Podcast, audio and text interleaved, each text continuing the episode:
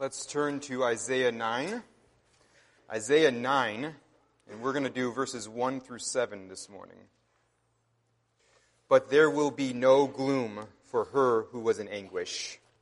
In the former time, he brought into contempt the land of Zebulun and the land of Naphtali, but in the latter time, he has made glorious the way of the sea, the land beyond the Jordan, Galilee of the nations.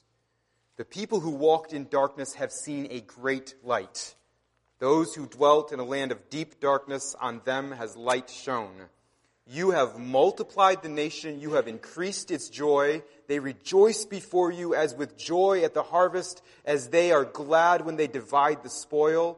For the yoke of his burden and the staff of his shoulder, the rod of his oppressor, you have broken as on the day of Midian. For every boot of the tramping warrior in bloody tumult and every garment rolled in blood will be burned as fuel for the fire. For to us a child is born. To us a son is given, and the government shall be upon his shoulder, and his name shall be called Wonderful Counselor, Mighty God, Everlasting Father, Prince of Peace. Of the increase of his government and of peace there will be no end on the throne of David and over his kingdom, to establish it and to uphold it with justice and with righteousness from this time forth and forevermore. The zeal of the Lord of hosts will do this. Let's pray together. God, we thank you for your word. We thank you for this passage. And we thank you even more for the, for the child who was born, for the son who was given. And we pray that you will, you will help all of us. Perhaps we are, perhaps we are weary. Perhaps we are broken. Perhaps we are afraid. Perhaps we are, we are sad, worried. We are, we are weighed down this morning. I pray that you would open up our, our hearts to see that Christ has been born. Christ has come. He has come to rescue us. Help us to see this great light that has shined upon us. Help us this morning. And if there's anyone here who's never seen it, they've, they've never believed the gospel, I pray that you would break through the, the darkness and the blindness, help them to see and believe the gospel of Jesus Christ. It's in His name we pray. Amen.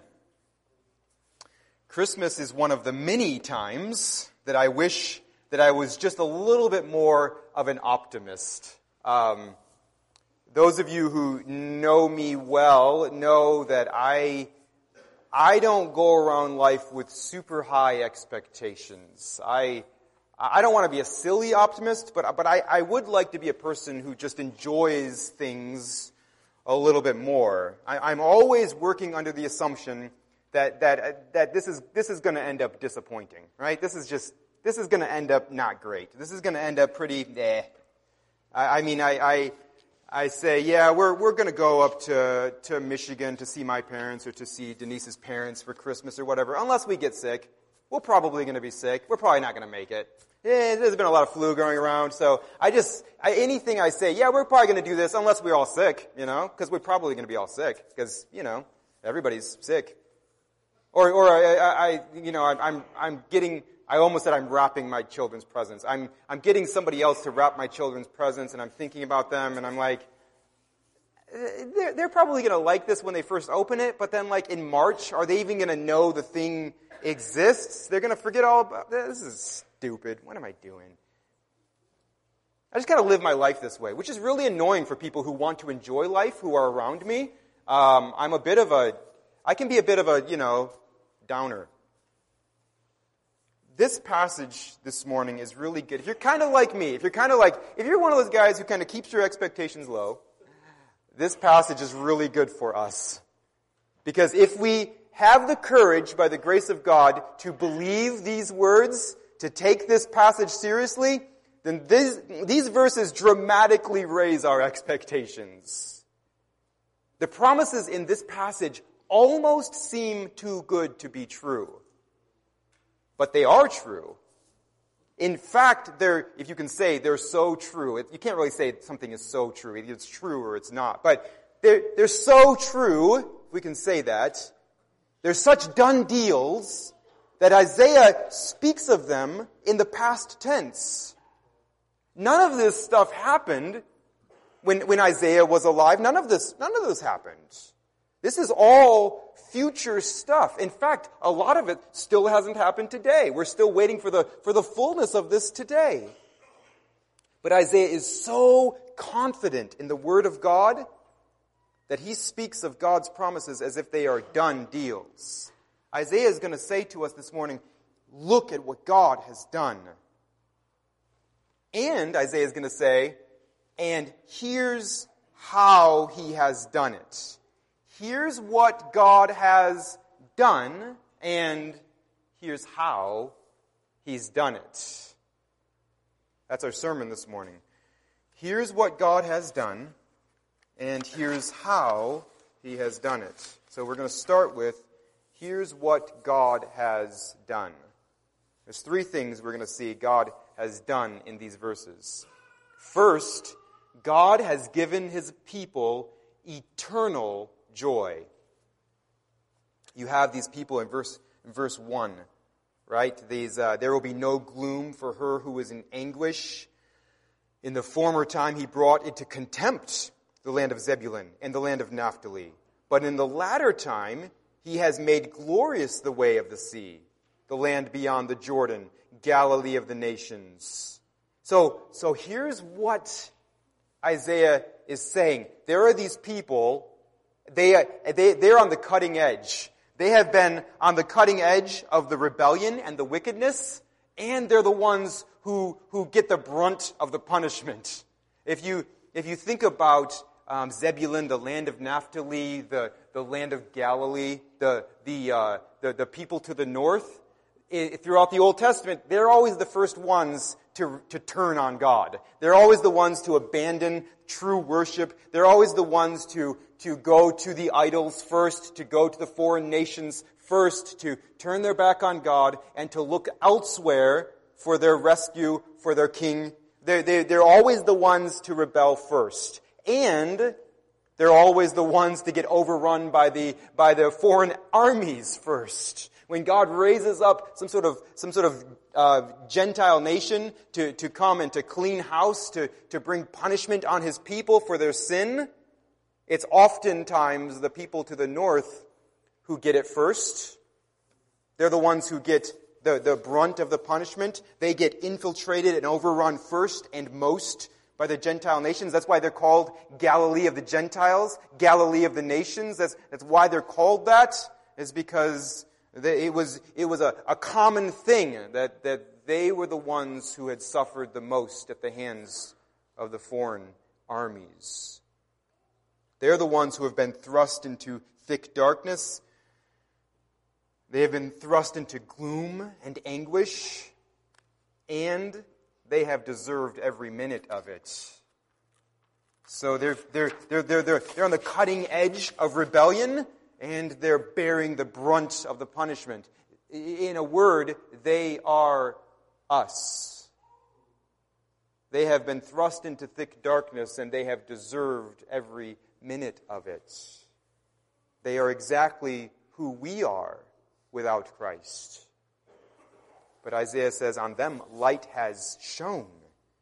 The people wandering around in darkness, on them a great light has shone, verse 2 says. And, and so God has done something that no one else could do. God has broken through their darkness with a great light. And what has He given them? These people who don't deserve anything but the thick darkness they're wandering around in, what has God given them when He's given them this great light? He's given them joy.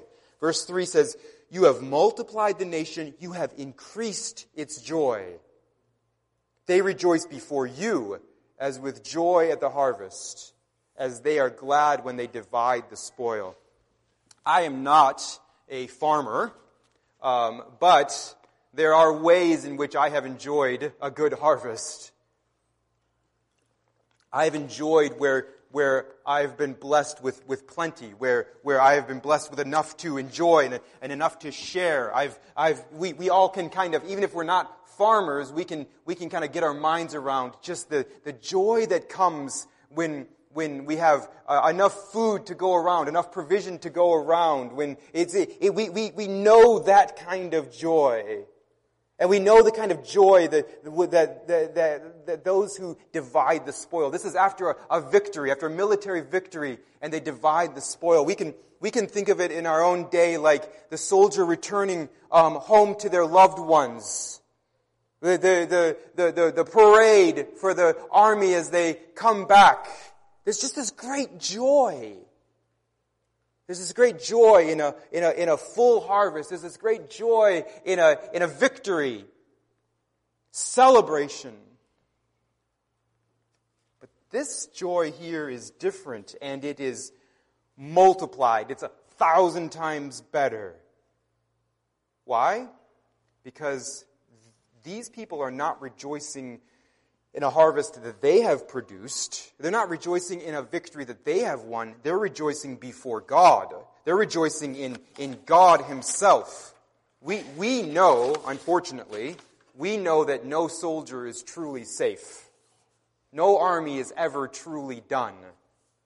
We, we know this. Like, even in times of peace, the American Department of Defense is not resting, right? They're always evaluating intelligence from around the globe. They're always evaluating threats from around the globe. They're, they're always monitoring situations all over the world. They, they're always looking at data and they're always looking at, they're, they're always looking at, at, at, at intelligence as it comes across their desk and they're saying, is this a threat? Do we need to be ready for this? What about this? They're, they're, we may be, we may feel as if we're at peace, but the Department of Defense never feels like they're at peace. No army is ever truly done. And we also know no harvest is ever, is ever truly enough. No farmer says, you know what, 2022 was a good year. I'm going to take the next couple of years off. I'm just going to kind of, you know, no.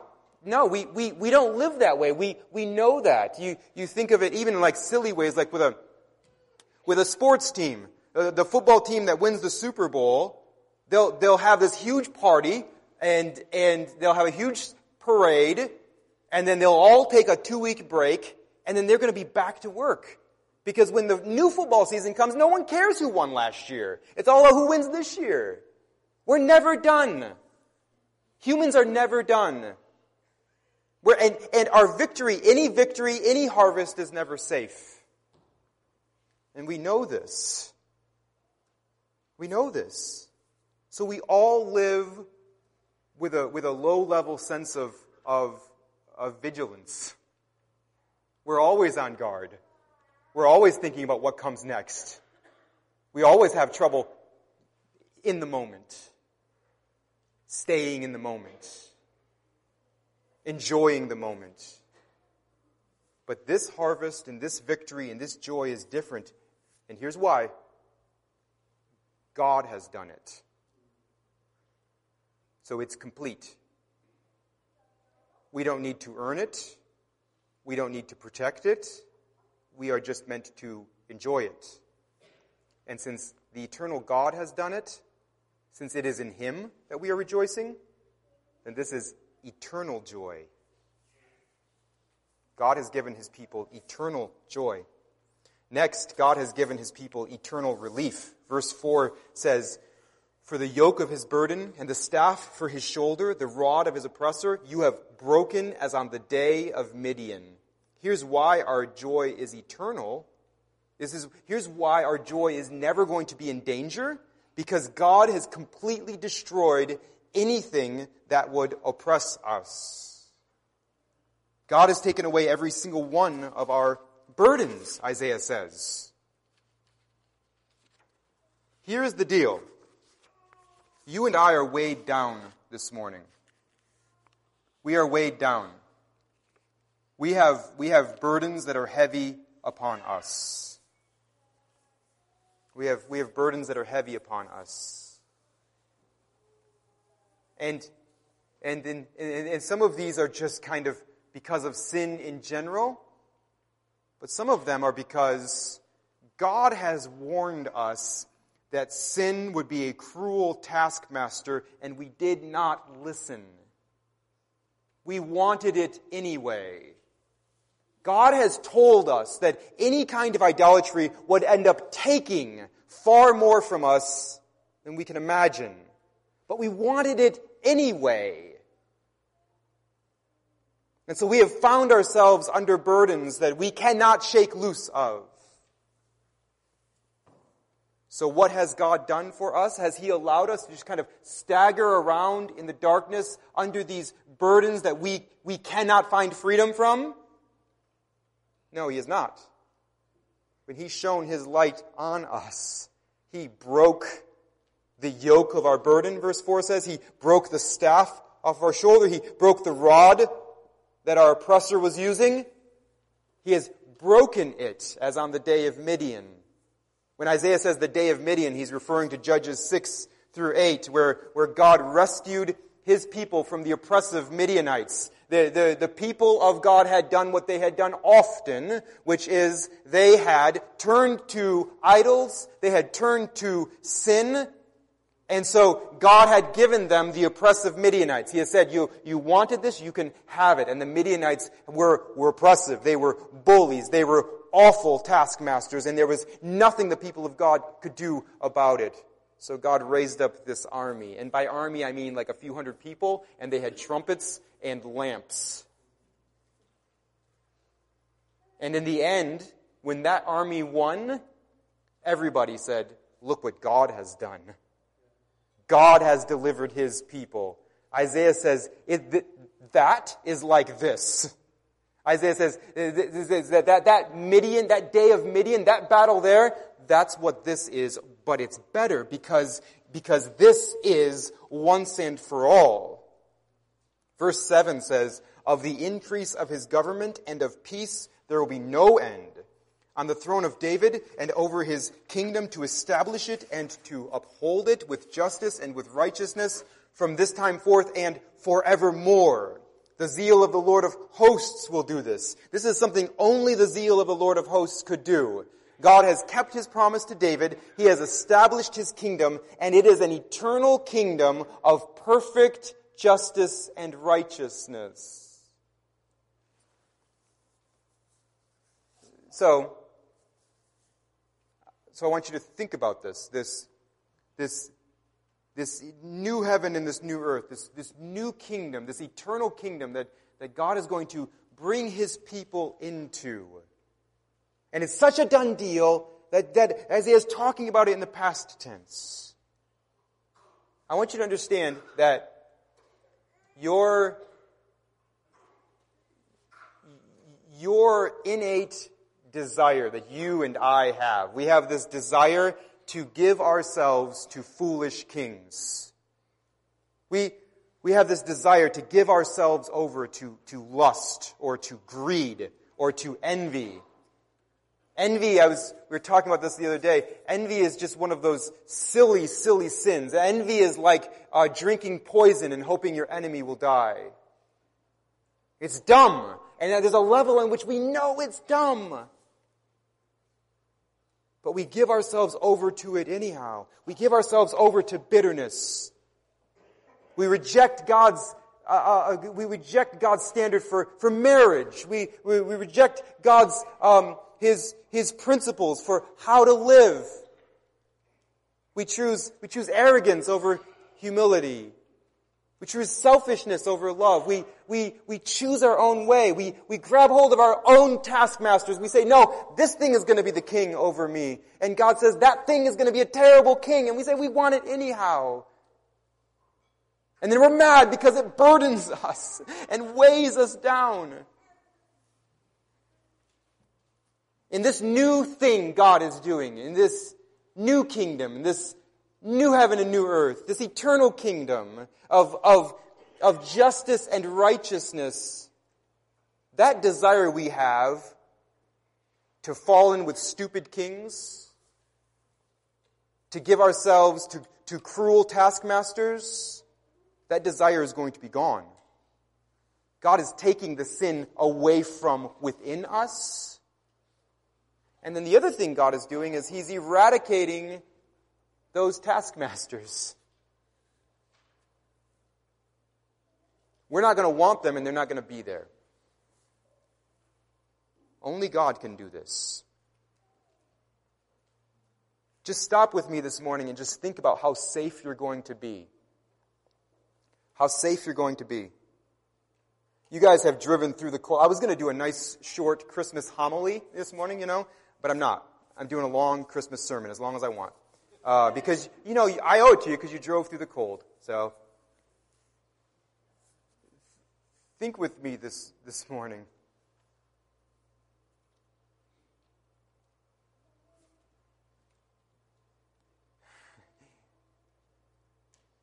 Our greatest danger, my greatest danger, your greatest danger, is that the, the seed of any and every kind of sin is in my own heart. That's my great danger. My great danger is my own sinful nature. That this, these, these passions that first, first Peter says are at war against me. They feel so right and so real within me. They are, they are trying to destroy me. My own heart is trying to destroy me, destroy my soul. That's my great danger. And so, and so when God says that He's going to, He's going to once and for all remove our oppressors, what, what He means along with all of that, what's, what's a huge part of that is He's going to remove from us the desire for cruel oppressors. We're no longer going to want to give ourselves over to sin. And there will be no sinful oppressors to give ourselves over to. Just stop and imagine this morning how safe you're going to be in the new heavens and the new earth. You're going to be safe.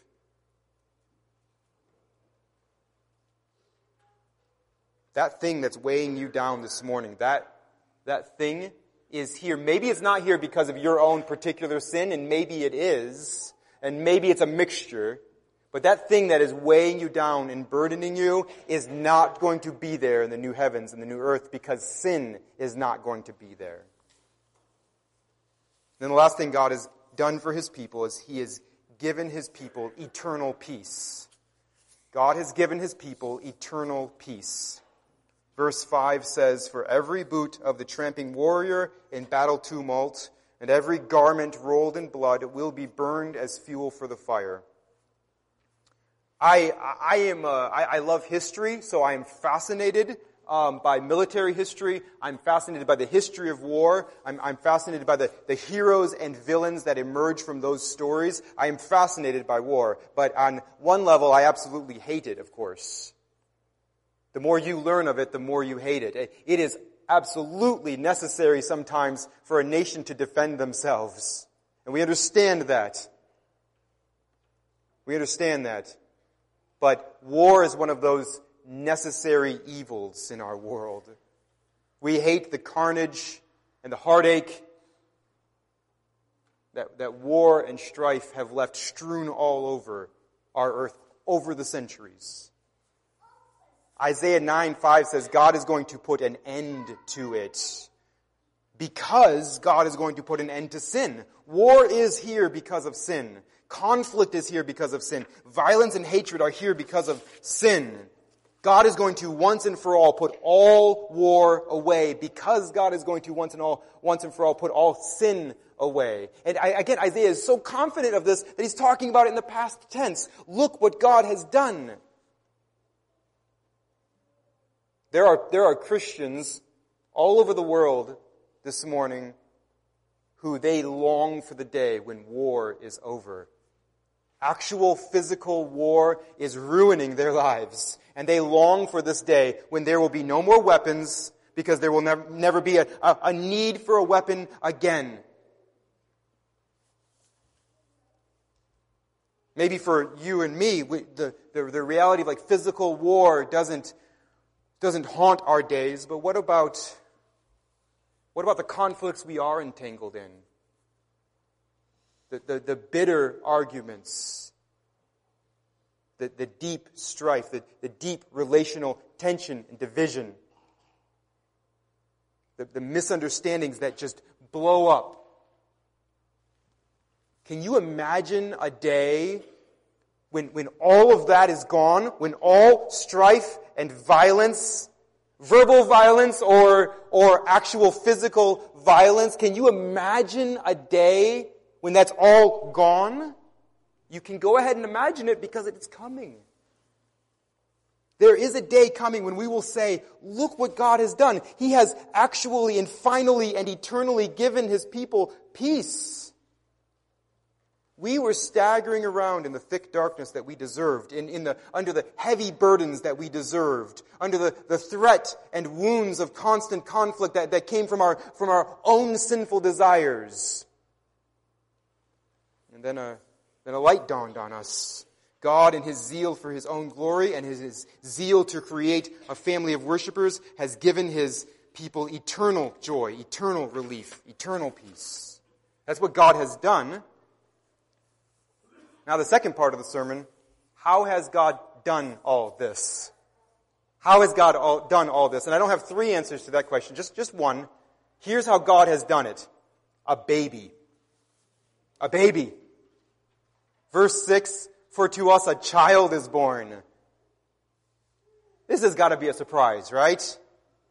I mean, verses, verses 1 through 5 set the expectations pretty high. I mean, there's, God's gonna do a lot of stuff here. And He's got big goals. How is He gonna do it? He's, oh, a baby. Okay. Cool. Did not see that coming. That's interesting.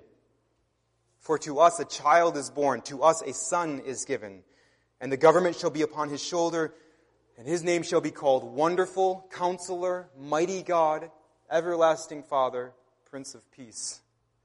I love the, the story of the birth of Christ. I love it because, um,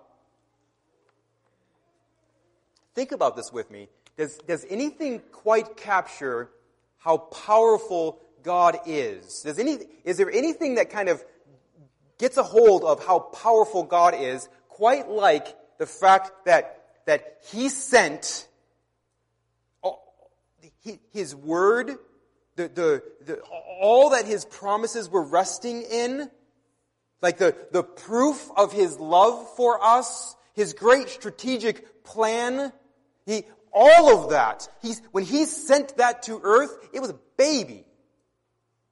See, here's what God is saying to Satan and to all of Satan's devils and to every human who would shake their fist at God. Here's what God is saying. He's saying, I'm going to, I'm going to take you down. I'm going to take you down. I'm going to utterly destroy you. And I'm not going to send an army. I'm going to send a baby. Does anything capture the power of God quite like that? But this isn't just any baby. This is Emmanuel. This is God with us. This is Jesus. He's, he's born of a virgin. He's the Son of God. He's the Son of Man. And this baby would grow up, and those who had eyes to see and ears to hear, they would come to understand that he is just as Isaiah 9 6 describes him. He is the wonderful counselor, which means he is brilliant, and he is wise, and he is trustworthy. They will come to understand that, that he is the mighty God, that he is unbeatable in battle. I want you to Think about this with me. Those, those who would raise their fist against Jesus, those who would come up against Jesus, and to, those who would try to stop Jesus from being the eternal King of Kings and Lord of Lords. Those who, those who would say no to that. His enemies that rise up against him, he's the one who has given them breath and life. He is the one who holds them together. So really, in order to snuff out his enemies, he simply needs to stop holding them together. This is not a, this is not a contest. It's not a battle as we think of it. He is the mighty God. He is the everlasting Father. He loves you like a perfect father would love you. Do you belong to Jesus? Do you belong to Jesus? If so, then he loves you. He is brilliant. He snuffs out his enemies with the word of his power, and he loves you.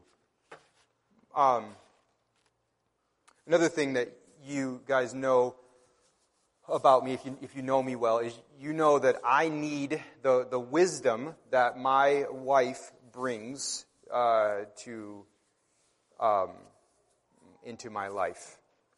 Um, I'm pretty smart by, by, myself, but with her, I'm just kind of over the top, right? Um, but one of the things that she does for me, that's just very kind, is she reminds me, you know, that kid, you know, because I have six kids. Yes, six, six kids. And she will say to me, you know, that kid you were just talking to is different than that other kid. They're different people. True. Which Point. Well, you can't, I mean, you did that with them, but that's not, no, don't do that. Don't talk to them that way. This, they're, they're different. I mean, you, you know, she tells me, you are hilarious, and everyone loves how hilarious you are, but sometimes your jokes don't land the way you think they're landing. And if you, and if, and if they're landing the way you think that they're landing, then stop being a jerk. It's wisdom, right? That's because I am not a perfect father. I do love my children. I do love my children. But I am not brilliant. I'm not all wise. I don't know everything. I can't do anything. Jesus loves you as a, as a perfect father. And he's going to do this forever.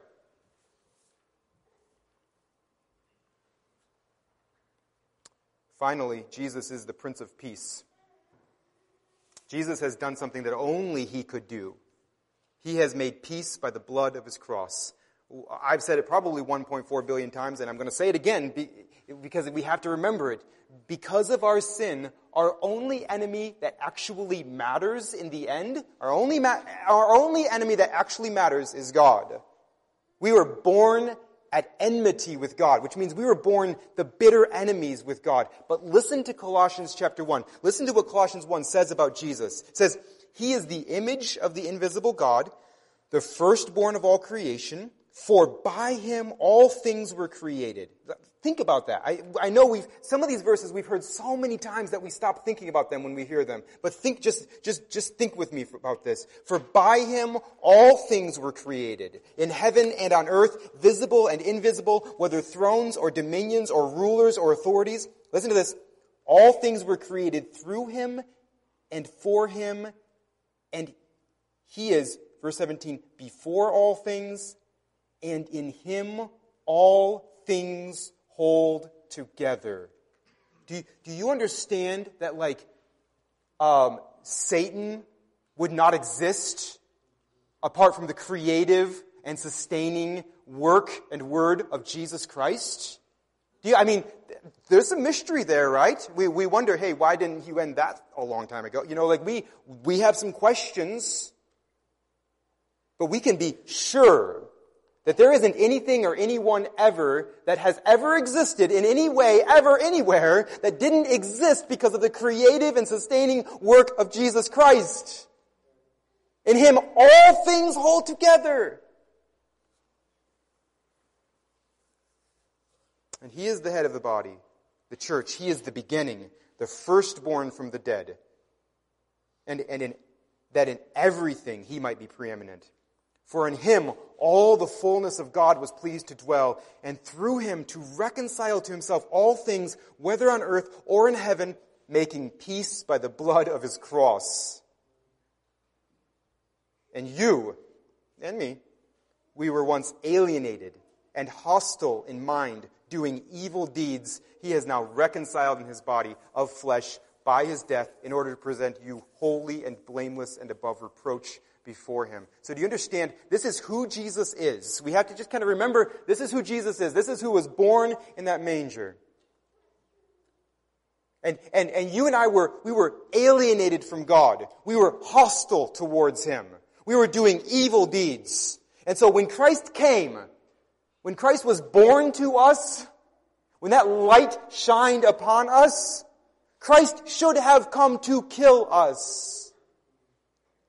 If we're talking just justice, if we're talking just humanity getting what they deserve, then that great light that dawned upon us should have been a nuclear missile. It should have been the cup of God's anger. But instead, Christ made peace between us and God. He made peace between us and himself, and he did this by his blood. Christ spilled his blood on the cross so that you and I could be at peace with God. And, and Colossians says, even more than that, so we could be above reproach with God. So that we could have a perfect, perfect reputation before God. Do you understand that right now you have a perfect reputation with God? If you are in Christ, you have a perfect reputation with God. You're above reproach. Christ has spilled his blood so that we can be brought into his eternally good kingdom.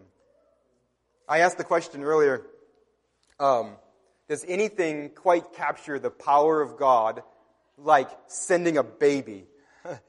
like the fact that he came as a helpless baby. Does anything capture the mysterious power of God? And of course, there is one thing that, that captures it even better, and that is the cross. On the cross, as he was dying, naked and shamed, people mocking him and spitting on him and pummeling him in the face and watching him bleed out and laughing at him. The one who is before all things and in him all things hold together. As he was dying on that cross. Those who by his grace have eyes to see, they see that Jesus, they see him as he truly is. He is Isaiah 9 6. He is the wonderful counselor. The, the cross is the most brilliant the piece of strategy ever. It is wisdom personified. It is wisdom. It is the wisdom of God.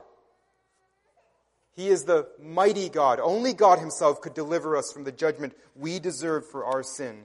He is the everlasting Father. He loves us the way only a perfect Father could love us. And the cross proves that he will love us forever. And he is the Prince of Peace. He has bled out, and his blood paid for our peace with God. If you and I were left to our own devices, if you and I were left on our own, we would be staggering around in darkness. We would be alienated from God. We would be hostile towards Him. We would be doing evil deeds. And when we would be suffering the consequences, the eternal consequences for our rebellion. But a great light has dawned on us. Unto us a child is born. Unto us a son is given. If you've never repented of your sins, if you've never trusted in Christ to save you from the, from the punishment you deserve, if you've never looked to what Christ did on the cross when he died for you, if you've never looked to Christ's death on the cross to save you from the punishment that you deserve for your sins, then please repent of your sins and turn to him today. Please do it. Like I always, or like I try to always remember to say, come talk to me later if you want to, if you want to talk. I, if you got any questions about what it means to believe the gospel. I'd, I'd love to try to answer them as best as I can. Because, because it's, it's, it's in Christ alone that we can have eternal joy, eternal relief, and eternal peace. Look at what God has done. Let's pray together.